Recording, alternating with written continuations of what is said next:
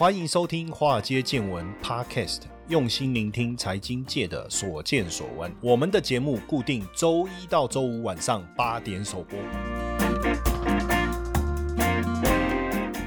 股票市场千奇百怪，见怪不怪。大家好，我是古怪教授谢承彦啊，嗯，欢迎大家收听我们的节目。今天一开始，我们来聊一下这个华为哦。我想应该也很久没有听到华为的消息哦。这位手机市场的大哥啊，过去也曾经叱咤风云，对吧？但是被美国这么哦一限制之后，整个就缩起来了。但是最近呢，听说哦，听。听说华为呢，计划在年底前要重返。五 G 的智慧手机产业哈，那当然过去这个美国的销售禁令啊，确实重创了整个华为的消费电子的业务哈。那中国智慧手机产业的第三方技术研究公司啊，说华为应该能够利用它在半导体设计工具方面的优势，还有中芯哦，中芯国际的晶片制造技术哦，在中国国内。啊，来采购五 G 的晶片哦，但是说实在，这个也不知道真的还假的啦哈。但能不能重返荣耀不确定，但是被打的苟延残喘是事实哈。在二零二零年，那个华为啊，消费型的业务啊，收入啊达到四千八百三十亿人民币，这是一个高峰啊。但在那之后一年呢，暴跌了百分之五十。那之前华为。叱咤风云，但手机的市占率当然不可同日而语啊。但是这个第一季啊。跌到谷底以后，悄悄回升到百分之十，你就知道这个落差是很大的哈。这个华为过去是跟苹果啦、三星呢在抢这个手机的一个地盘，只是说二零一九年开始呢，美国寄出了非常多的限制的措施哦，让华为没有办法拿到这些先进的晶片、先进制成的晶片，再加加上这个美国跟欧洲政府啊，把华为列为国安风险，所以也让华为在这个。部分的业务啊是江河日下，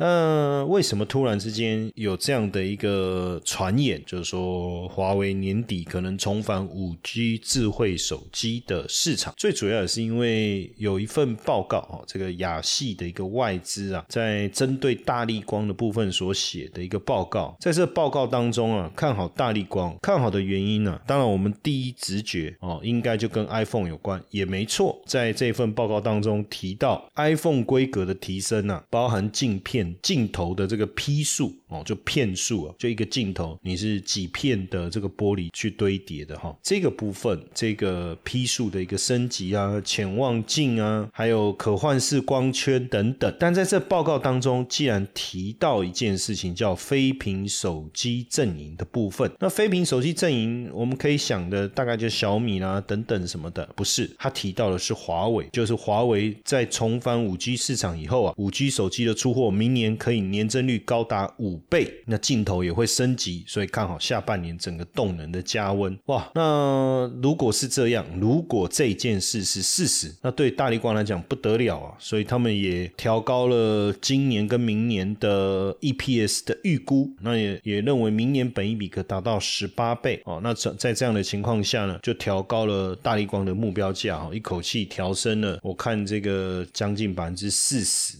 哈，那这就很猛了哦。那重点不是说他把大力光的目标价调高，重点是它里面报告里面当中所透露的华为五 G 手机的销售的数量要达到几倍数的一个增长这件事情。那市场其实之前就有传说高通要恢复供应五 G 晶片给华为，主要是华为下半年要发表的手机 Mate 六十，因为这个会有五 G 的服务。哦，不过华为是一直否认了，哈，一直否认了。当然，市场这一方面的消息其实越传越多，越传越多。只是真的到华为的在京东商城上面的官方旗舰店来看，哦，不管是 Mate 三十一 Pro，还是 Mate 四十 Pro，还是 Note 八 Pro，其实都是缺货的状态。所以应该。不是不是缺货啦，就是没有货嘛，对不对？应该就是就是就是这样哈。那所以到底有没有可能哈？那因为即便有可能，我想呃，华为的态度还是会比较低调，因为大家也知道哦，这个呃，美国的。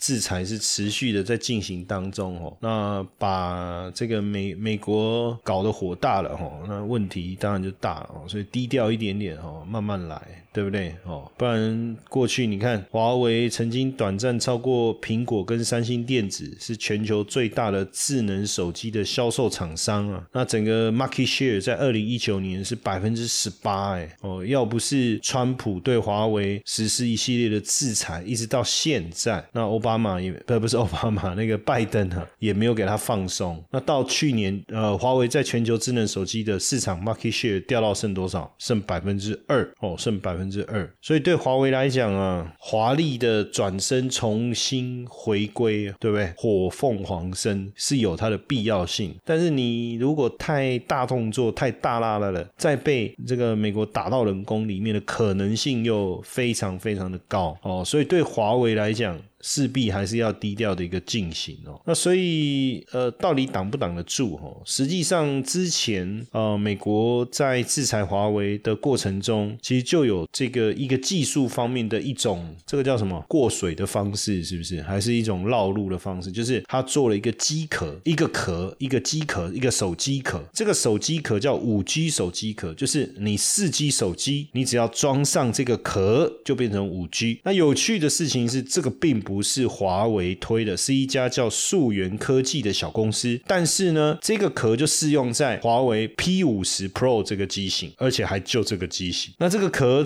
加上去以后，也不影响哦你正常的整个使用者的一个体验，甚至反而对手机产生了一个保护的作用。所以很多人就说，哎，那这个应该就是跟华为有关。华为为了为了避免太过敏感的这个五 G 手机的一个话题，对不对？哦。那我我绕了一家公司过水的一个方式来规避这方面的一个风险，当然这也是大家的猜测啊，因为事实上也不晓得到底是不是啊。那今年特别就是说，对华为来讲，是不是真的有可能低调求生了哈？一月在拉斯维加斯的 CES 展，华为并没有参加，但是今年三月二月底三月初的 MWC 展，MWC 展，哎，却看到华为的展示的印刷电路板哈。那虽然说。晶片有遮住了哈，但是大家诶特别的关心了哈。那甚至有今年的年初有外媒去拆解华为的五 G 基地台，吓一跳哈，就发现说哎里面有这个海思设计哦，那委托台积电代工的晶片啊。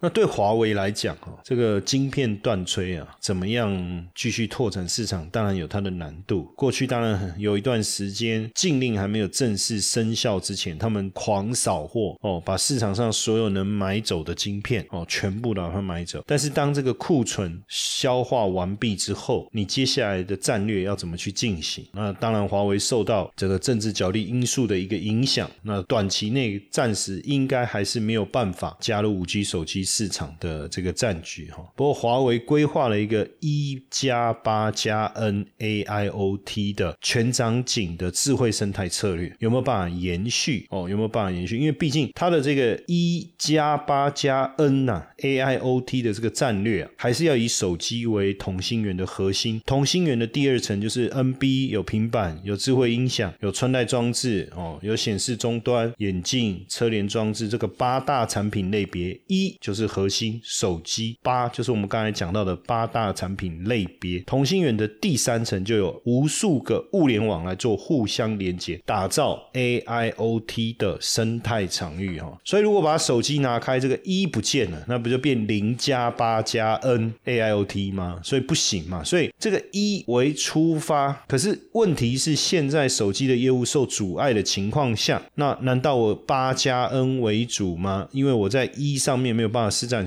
拳脚。那我先把八第二层、N 第三层这个部分把它做好，可以吗？那就目前来看呢，华为确实在 WiFi 这个部分哦，已经开始的这个大动作了哈。那，因为毕竟这个华为算是中国最大的通信设备企业嘛哈，它也公开了他们所持有的通信相关专利的使用许可费率标准哈。那无线通讯 WiFi 设备每台要收取零点五美金，智智慧手机最高每只手机要收到二点五美金哦。那包括日本在内的各个国家也开始展开专利许可费的谈判哦。那当然从这一个部分来出发哦，它公布了 WiFi、智慧手机、物联网三个领域的专利许可费率了哈。基本上如果按售价的百分之一来收的话，大概一台可以收到零点七五美元左右哈。那大家会觉得说，哎，奇怪，这个收费这件事情对华为来讲能带来什么样的不同？那根据这个全球五 G 标准必要专利及标准提案研究报告的内容来看呢，哈，五家中国品牌入选 Top Ten 的榜单，华为的标准必要专利目前是。全球第一哦，全球第一，全球第一啊！你要知道哈，所以以全球专利族的占比来讲哈，华为有效全球专利的数量占占比是十四点五九，高通排第二十点零四，三星排第三占八点八，第四到第十分别是中兴、LG、Nokia、Ericsson。大唐、OPPO 跟小米哦，跟小米，所以对呃华为来讲哦，为了弥补它因为美国打